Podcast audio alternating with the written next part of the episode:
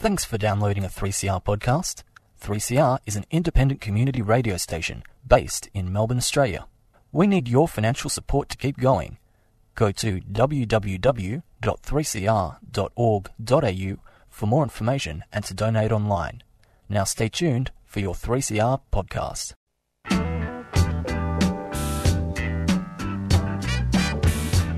I got something I want to talk about to you. Just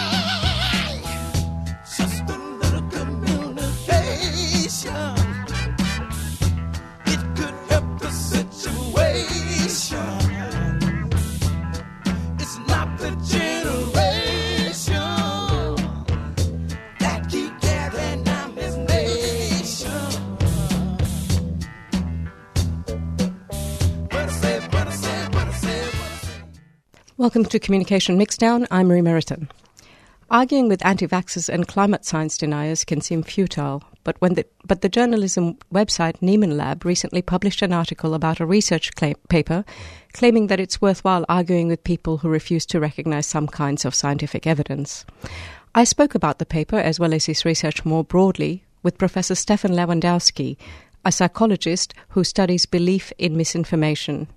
He is currently based at the University of Bristol, from where he spoke to me last Wednesday.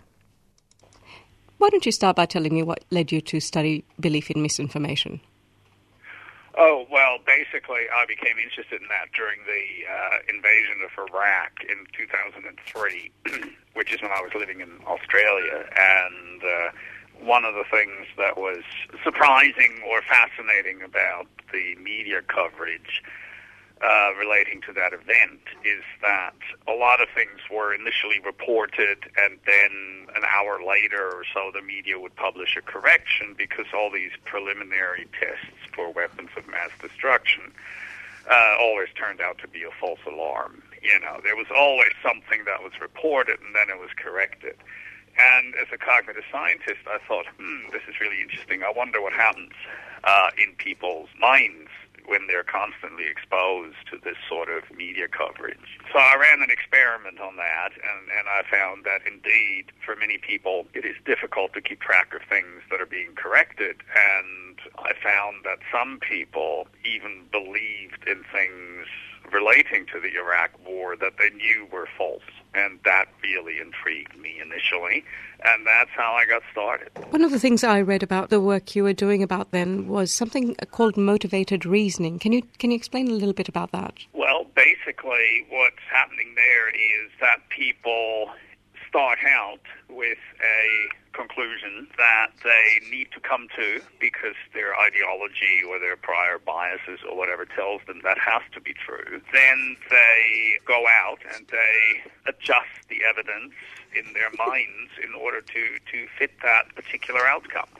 So, unlike conventional cognition, where you look at the evidence and then draw conclusions, it sort of goes the other way around with motivated cognition. You start out with a conclusion that has to be true, and then you make make the evidence fit the conclusion. So traditionally, it's been thought it's a it's a bad idea to well engage um, climate change deniers, for instance, or anti-vaxxers. I- Is that one of the reasons why? Because people are starting with a, a belief already. Well, basically, yes. I mean, absolutely. If you start out talking to somebody who's completely committed to a position, then chances are that, you know, that's not going to be terribly successful. And experience shows that that is the case. If somebody is committed to a position of science denial, be it anti-vax or climate denial, then there's very, very difficult to dislodge them from that position because they're not interested in evidence, obviously. Otherwise, they wouldn't hold that position. So this um, paper in sorry Nature Human Behavior, it uh, shows that arguing with climate change deniers and anti-vaxxers is worthwhile. Well, actually, actually, it doesn't show that. Um, what it shows is that if you rebut climate deniers in a public forum where uh, you know they have said something to an audience, and you then intervene and say, "Well, actually, hang on, whatever you were just told is not the case," that is when you can be effective. But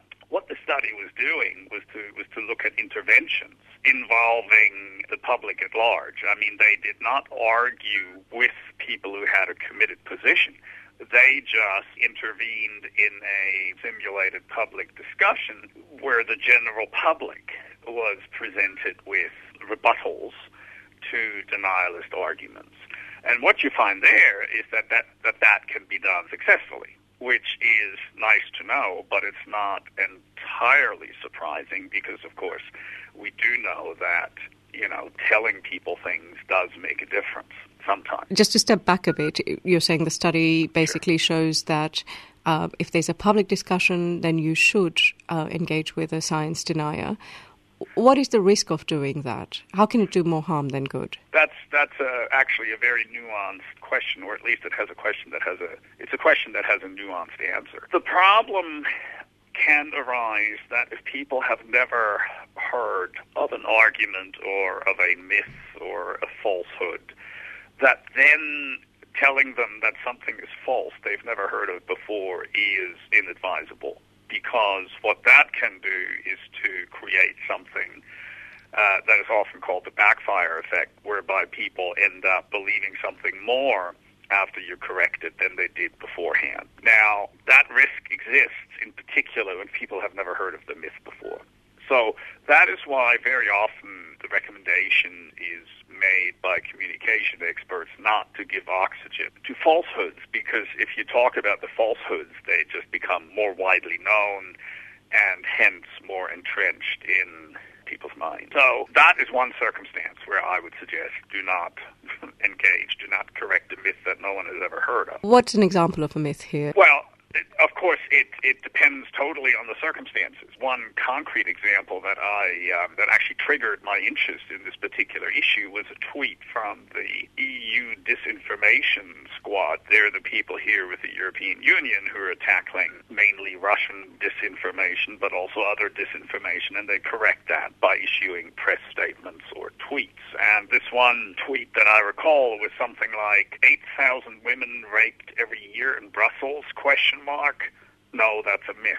Well, I had never even heard of that myth beforehand. I would have never thought that that number of women could possibly be raped in Brussels, which is a perfectly safe city. So I thought, hmm, that's interesting because if, if, the, if the tweet with the debunking hadn't mentioned that myth, I would have never heard about it. Then it turns out that under those circumstances, you, you are running the risk of making things worse by spreading misinformation through its correction that people have never heard before. Are people more prone to believe a myth? Is there something attractive about a lie? Well, that's also a good question. I think, first of all, generally people will believe anything they hear. And that is deeply embedded in our culture and possibly in our evolution because in our daily lives we're, we're surrounded by people who are by and large honest to us. There's very little deception in most of our lives on a day to day to day basis people in families don't tend to lie to each other all the time. Our neighbors don't tend to do that. Our colleagues do not do that. So we're surrounded by people who are actually honest and who are conforming to our expectations of honesty. And so it is very natural for people to think that anything they hear or see is likely to be true. It's it's a very you know reasonable working assumption in our daily lives. But of course, the problem with that is that sometimes when you go online, read newspapers or whatever, or listen to politicians, sometimes that expectation is violated, and then we end up believing things that are not. So that's that's the first part, and that is very important to understand. That uh, one of the problems with misinformation is that once you hear something, you you automatically assume that to be true, and once it is in people's memories, then it becomes quite difficult to dislodge or to correct. How does a scientist, as a human person as well, having to cultivate skepticism, possibly be able to do her work if that's how our brains work? That's precisely why the scientific method is so important and why it is important for scientists to constantly question their conclusions and to uh, check everything and then to correct their understanding of the world if the data turn out to be different or if there is contrary evidence to, to what you have thought. And it's not easy to do that. You know, you have to be trained to do that. But I think, you know, at least with the scientific method, we have a way of making sure that the enterprise as a whole is uh, ultimately self-correcting. We started with the instances where there it's a really bad idea to engage with science deniers, which is public fora or where you repeat misinformation as a starting point of debunking it. Can you tell us about places uh, or instances where it's it is a good idea to engage with a science denier? Well, first of all, it depends on what you mean by engaging with. We we, we have to be careful that we, we're talking about the same thing here. As I said before, engaging with a particular person who holds a committed position is, in 99 out of 100 cases, probably a waste of your time. It is not a worthwhile effort for me to talk to somebody who's committed to the idea that vaccinations don't work. Why would I waste my time? So for me, as a communicator or scientist, it's much more important to talk to the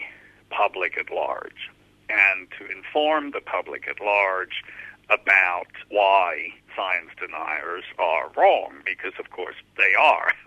Otherwise, the scientific community wouldn't be so in, in, in such clear agreement about issues such as climate change and vaccination. So, talking to the public is important, and that's the paper in Nature Human Behavior that you mentioned at the beginning. That's what the paper is about. What can you do to the public to correct their beliefs about uh, science denial?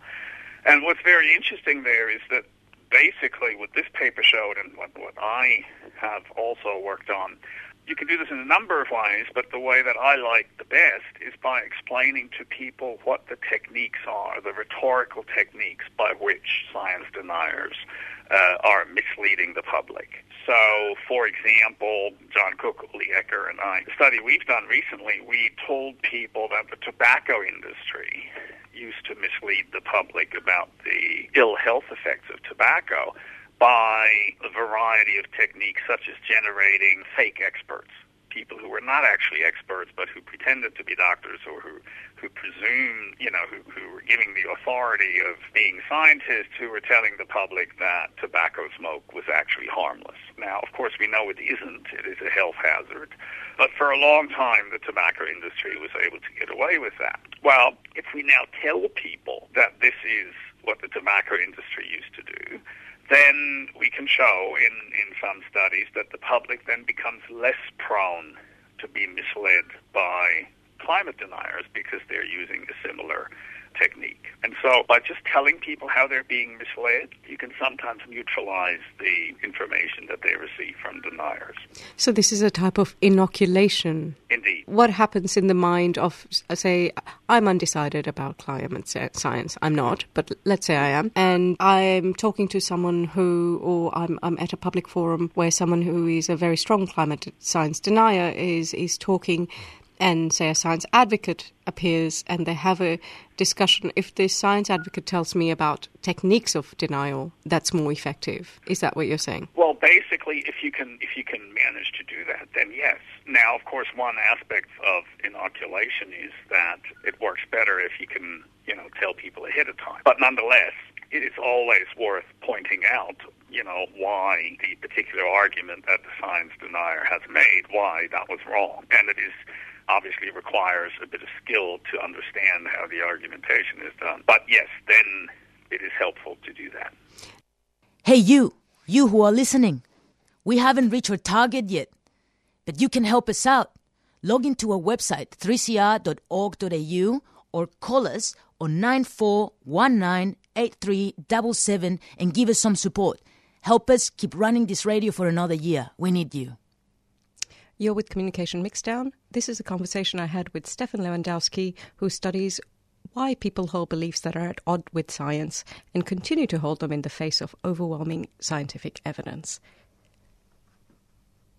There's this amazing meme that I see occasionally around um, that says something like uh, the the world's scientists conspire to create this crisis of climate change, but a plucky band of oil company uh, executives, you know, stand up against them.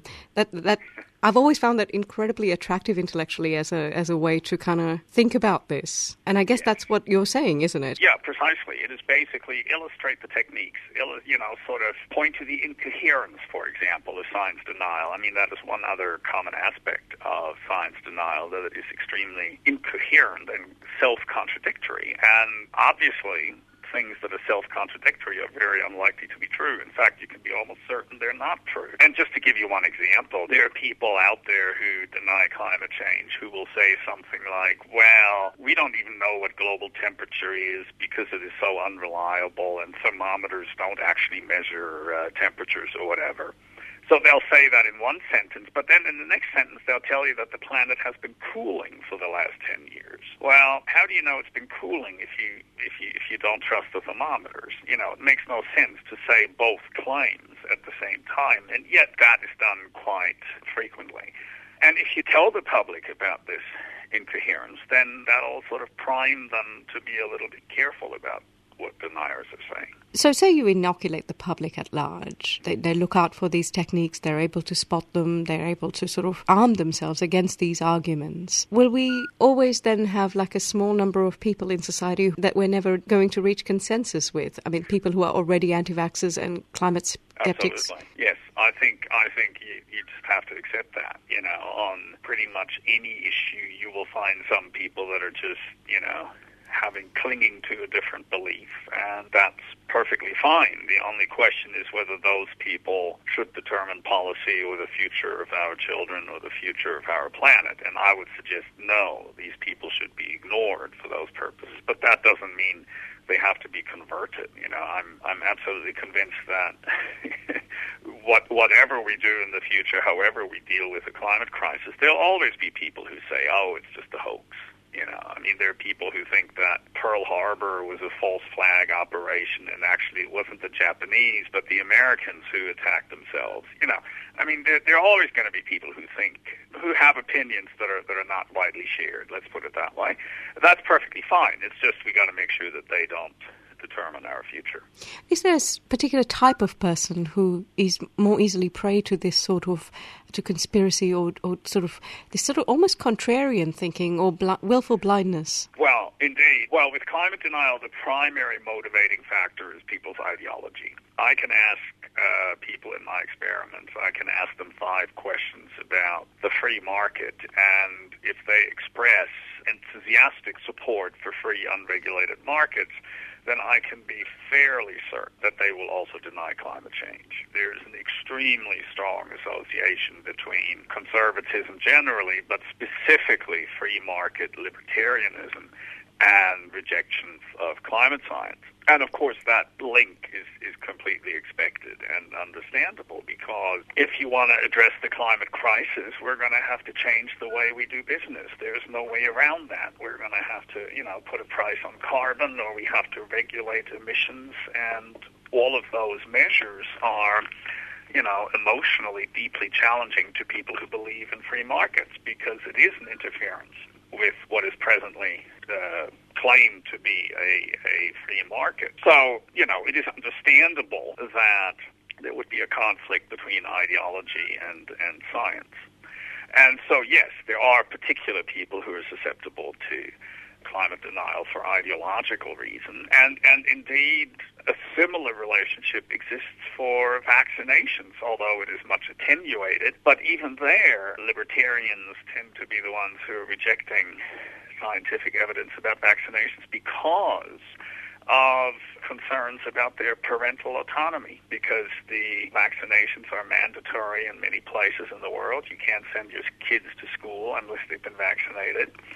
And that, again, is an interference with what a parent might want to do otherwise. And so there are some individuals who are particularly concerned about that interference, and so they reject vaccinations for that reason. Conservatism seems to inoculate people against evidence. No, not generally. I wouldn't say that generally. I think it depends on the circumstances. If a scientific finding has consequences that are impinging on people's worldview, then that science will be rejected. But that doesn't necessarily mean that just because you're conservative, you will reject any scientific evidence. I mean, conservatives are perfectly happy to, to you know, buy a car which is based on physics and fly an airplane that's based on physics and buy an iPhone which is based on science. They're perfectly happy to do that because it's not in conflict with their worldview. The paper says false news stories about science spread faster than true ones. Yes. Yes. But that's not just yes, about indeed. believing. And, and yes, and there's there's some evidence for that in in many situations, and I think the reason for that is twofold. Number one, quite often fake news stories are probably uh, more encouraging than true scientific stories, especially when it comes to climate change, because a news headline that says, ooh, climate change is a hoax, you can keep driving your SUV, well, that's that's good news, isn't it? So why wouldn't I share that and uh, pass it on to my friends? Because yes, wonderful, we can all drive our large gas guzzlers. So that may be one reason underlying that. The second reason is that a lot of these fake news stories are designed with commercial intent and you know just to generate clicks.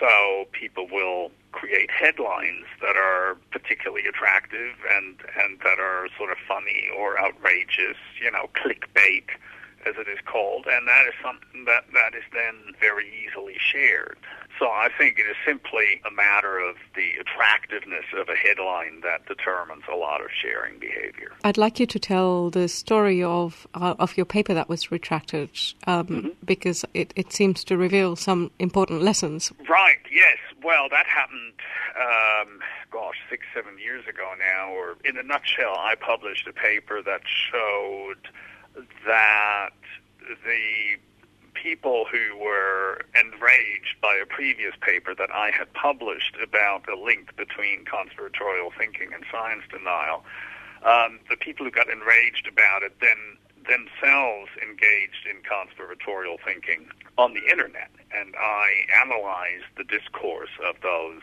uh, particular people on the internet and published a paper about it saying, well, you know, isn't it interesting that the people who got upset about my research linking conspiracy theories to climate denial are now actually engaging in, in uh, discourse that is arguably conspiratorial in nature. So what happened then was in response to this second paper about the discourse on the internet, that became the subject of, of widespread uh, complaints, attacks, and complaints to the university, complaints to the journal, and the usual confected outrage that is always deployed when somebody, a scientist uh, or a politician, says something that is inconvenient to climate deniers. And so ultimately the journal said, we're worried about, you know, being sued, and they retracted the paper for legal reasons. And what happened then was that the same paper was initially posted on a website owned by the University of Western Australia where I was based at the time.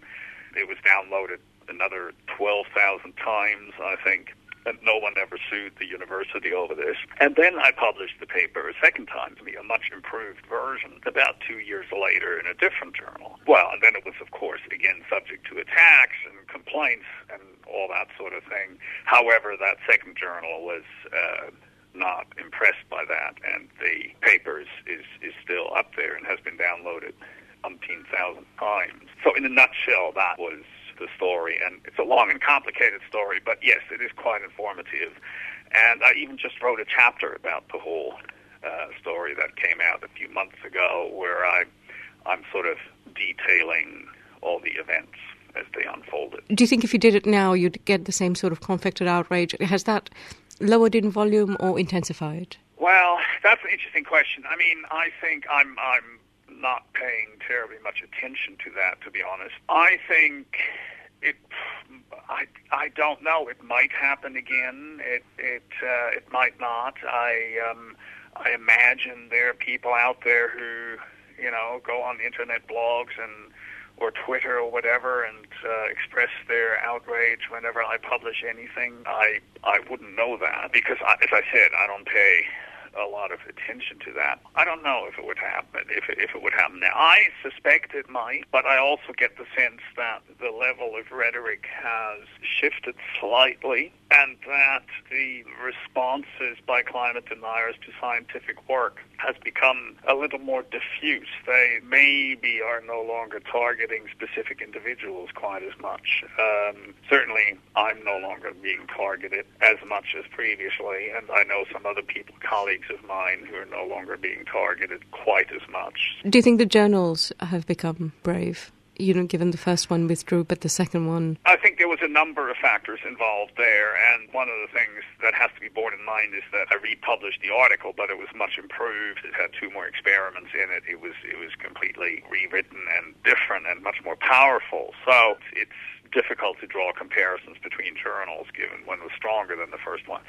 I want to um, end with a question sure. about practical tips for our listeners who are barbecue and somebody sprouts some anti-vaxxing or um, climate science denial, what should I do as as as a home as the fork freezes halfway between my plate and my mouth? How to how to respond? Well, that's all. Yeah, Uncle Bruce at the Christmas Barbie. Yeah, that's always a problem, isn't it?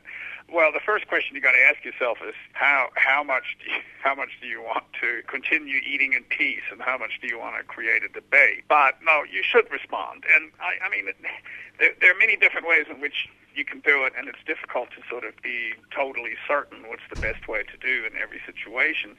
But I would just ask the person why he thinks that all the scientists disagree with him and what it is, what privileged information does he have to come to this different opinion. And usually when you do that, it doesn't take very long, either in the first or the second sentence, the person is likely to say, "Oh, okay, well, because the scientists are in it for the money or whatever, or because they, you know, they're all liberals or they're all whatever." And then you can sort of appeal to the plausibility of that. You can say, "Do you really think that all the climate scientists around the world got together, all 20 or 30,000 of them?"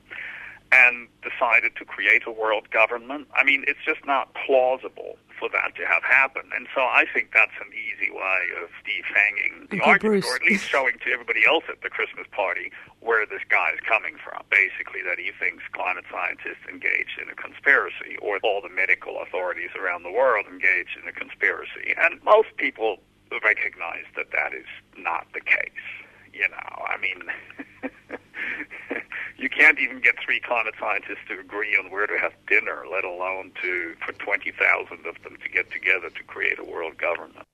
That was Professor Stephan Lewandowsky from the University of Bristol talking about arguing with science deniers. That's it for Communication Mixdown this week. We're back again next Monday. 3CR, radio that's independent, progressive, and making a difference. You're listening to 3CR Community Radio 855 AM. Visit the 3CR website at 3cr.org.au forward slash podcast to hear the most recent recording from each show or 3cr.org.au forward slash streaming to listen live.